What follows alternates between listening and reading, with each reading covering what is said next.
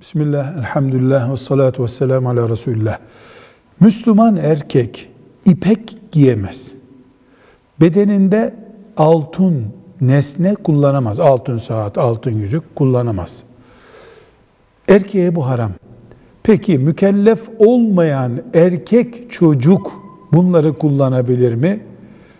Esasen çocuk, çocuk olduğu sürece haramlara muhatap değil ama şeriatımızın kurallarına çocukken alıştırılması gerekeceğinden çocuk da olsa ipek giydirilmemeli erkek. Altın kullandırılmamalı. Kullanırsa bu vebal elbette çocuğa olmaz ama ona altın saat alan veya ipek gömlek yapan babası annesi kimse vebal ona ait olur. Velhamdülillahi Rabbil Alemin.